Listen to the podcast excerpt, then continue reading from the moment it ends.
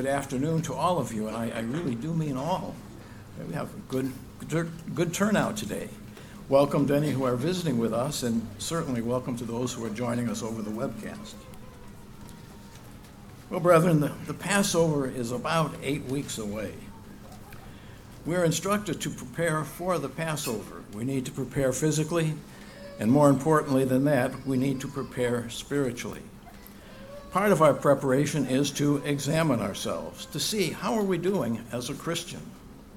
To see how we're doing, as I mentioned, we have about eight weeks until the Passover, so there's plenty of time for us to prepare and to properly prepare for it. So how do we measure ourselves? How do we, you know, what do we measure against? What do we measure?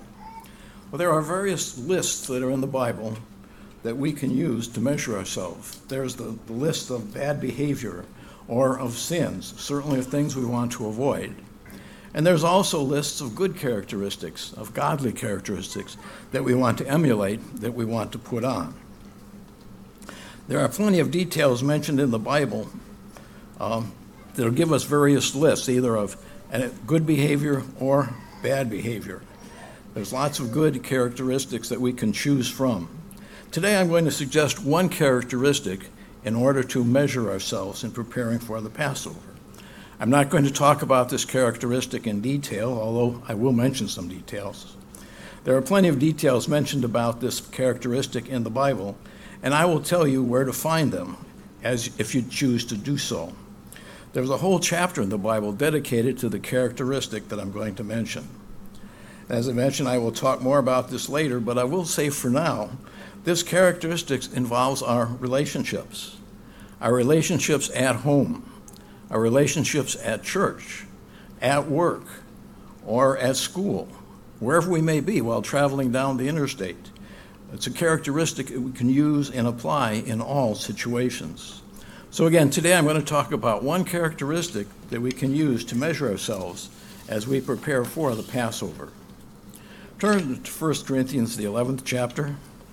1 Corinthians, the 11th chapter, we'll see some instructions from the Apostle Paul.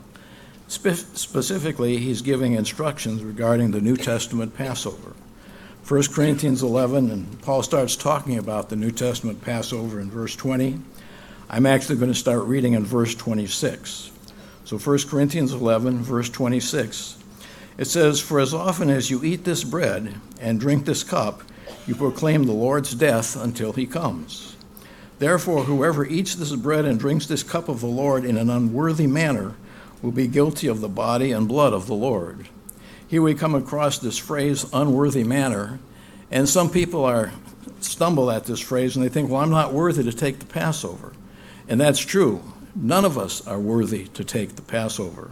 But that's not the point. It's talking about how the Passover is to be taken, not about the person taking it. Needs to be taken in a worthy manner not in an unworthy manner. Continuing on in verse, well, I'll continue in verse 27 says, Whoever eats this bread or drinks this cup of the Lord in an unworthy manner will be guilty of the body and blood of the Lord. But let a man examine himself, and so let him eat of that bread and drink of that cup. This is one of the ways that we do not take the Passover in an unworthy manner. We examine ourselves so that our manner will be proper we test ourselves, we examine ourselves, and this is the instruction to do so before the Passover. It says, Let a man examine himself, and so let him eat of that bread and drink of that cup. For he who eats and drinks in an unworthy manner eats and drinks judgment to himself, not discerning the Lord's body. For this reason, many are weak and sick among you, and many sleep. So we see that God takes this very seriously about how the Passover is to be taken, to be taken properly and that people examine themselves before taking the Passover. As here it said, people are, are sick and some have died. You term many sleep. Some have died because they have taken the Passover incorrectly. Verse 31, it says, For if we would judge ourselves, we would not be judged. Verse 32. But when we are judged, we are cleansed, excuse me, chastened by the Lord, that we may not be condemned with the world. So here we see the instruction from the Apostle Paul regarding the New Testament Passover. We need to examine ourselves. And in doing so, we need to examine ourselves to prepare correctly for the Passover. And then the examination, the test we give us ourselves, needs to go just beyond the basics, or not just beyond, has to go beyond the basics. The author of the book of Hebrews in Hebrews 6 tells us to go beyond the elementary principles of Jesus Christ. We need to go beyond the subjects of keeping the Sabbath or the holy days. That's pretty basic. Beyond subjects of tithing, again, something that's pretty basic, clean and unclean meats. Beyond what we know about other specific aspects in the Bible. Turn back a few pages to 1 Corinthians, the eighth chapter. 1 Corinthians, the eighth chapter, and I'll read the first couple verses. 1 Corinthians, the eighth chapter, it says, Now concerning things offered to idols, we know that we all have knowledge. Knowledge puffs up, but love edifies. It's an interesting analogy during the days of unleavened bread of being puffed up. The marginal reference in my Bible says, become arrogant. And then in verse 2 it says, If anyone thinks he knows anything, he knows nothing yet as he ought to know. But if anyone loves God, this one is known by him. So here we talk about knowledge, about the gift of knowledge. Knowledge of itself is a good gift from God. It's mentioned in 1 Corinthians 12. It's a good gift, but as we see, it could be abused. It can be abused. It can also cause problems to lift a person up, to have pride, to be f- puffed up, as it says. We need to go beyond knowledge. Just think, you know, in the kingdom of God, there will be those that will be in the kingdom that don't have the same knowledge that we have ourselves today. There have been many saints that have died through the centuries that do not did not have the knowledge that we currently have. But that's not the point. They're going to be in the kingdom. Being in the kingdom, it's not what we know, but it's what we do. It's about our conduct, our relationships one with another, specifically how we interact one with another. Turn back to John the 13th chapter. John the 13th chapter, and I'll read verses 34 and 35. And I'll ask, what is the basic characteristic of a Christian? And again, when you think of that and you think of John 34, 35, I would imagine there's some that are ahead of me right now, but that's okay. I'll catch up. John 13, 34, it says, A new commandment I give to you, that you loved one another as I have loved you, that you also may love one another. By this all will know that you are my disciples, if you have love one towards another. So Christ gives us a new commandment. And it's the word command. It's not a popular term in today's world, but, you know, command anyone to do anything. But it's an important thing for a Christian. Christian do keep the commandments. We do keep the commandments of God. As I said, some may not like that word, but it, it's a good word as far as a Christian is concerned. Now, there are a few Greek words in the Bible that are translated love, and again, talked about love several times here. Love being the basic characteristic of a Christian. As I mentioned, there's several, or there's a few Greek words anyway, translated love. The Greek word used here and in much of the New Testament is agape agape, transliterated A G A P E. The definition of agape, according to Mounce's Greek dictionary, is love. It defines it as love, generosity, kindly concern, devotedness, and in the plural, translated as love feasts.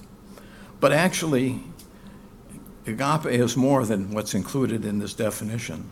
Agape has what I'll call many facets or many ramifications. Christ tells us how to recognize his disciples, and it has to do with relationships, how we treat one another. And again, I'm not saying that love is the only characteristic and the other characteristics are not important. That would not be true. There are many that are important. But according to the Apostle Paul, love is over and above all, it's overarching, so to speak. 1 Corinthians 13 describes agape love. Mr. Gary Petty has given a series of 11 sermons that describe the many facets of what agape is and what it is not. As I mentioned, he's, he's got these sermons, he has he's prepared these sermons. The sermons are all based on 1 Corinthians 13. Mr. Petty goes into a lot of details and a lot of applications of how that word, agape, love, should be uh, included in our lives and part of our behavior. As I mentioned, he has a lot of details and a lot of applications. His sermons used to be in our weekly church bulletin. Um, they've been in the bulletin for several weeks. Obviously, today they're, they're not in the bulletin, but they have been in the past few weeks, past several weeks. And these sermons, and again, he has a series of 11 sermons, sermons. They can be found in the UCGIA sermon archives. I suggest going through his sermons, his 11 sermons, as one good way to examine ourselves as we prepare for the Passover, to grade ourselves of what to measure against. Agape is about relationships, about relationships with God, and also about relationships with, the, with each other.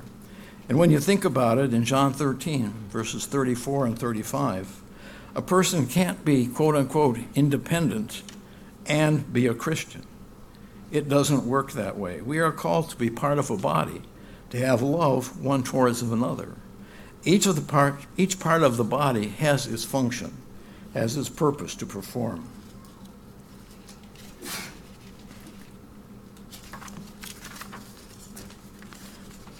So again, love is the basic characteristic of a Christian. God is love, according to 1 John 4.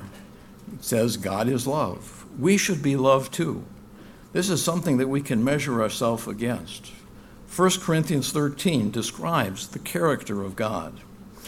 Agape, agape love is better than, as I mentioned, all the other spiritual gifts. And this is according to the Apostle Paul. You know, and there are these three faith, hope, and charity, or agape. The greatest of these is agape. So, again, I suggest that we can use the series of 11 sermons by Mr. Petty to help us to prepare for and to measure against and to test ourselves in preparing for the Passover this year. Turn to Galatians, the fifth chapter. Galatians, the fifth chapter. I'll start reading in verse 6. Galatians, the fifth chapter, and in verse 6, where here we have some more instructions from the Apostle Paul. We can look at these instructions uh, about further instructions from the Apostle Paul on agape, upon this love. Galatians 5 and verse 6 says, For in Christ Jesus neither circumcision nor uncircumcision avails anything, but faith working through love. And then dropping down to verse 13, it says, For you, brethren, have been called to liberty, only do not use your liberty as an opportunity for the flesh, but through love serve one another. For all the law is fulfilled in the one word, even in this you shall love, again, agape, you shall love your neighbor as yourself.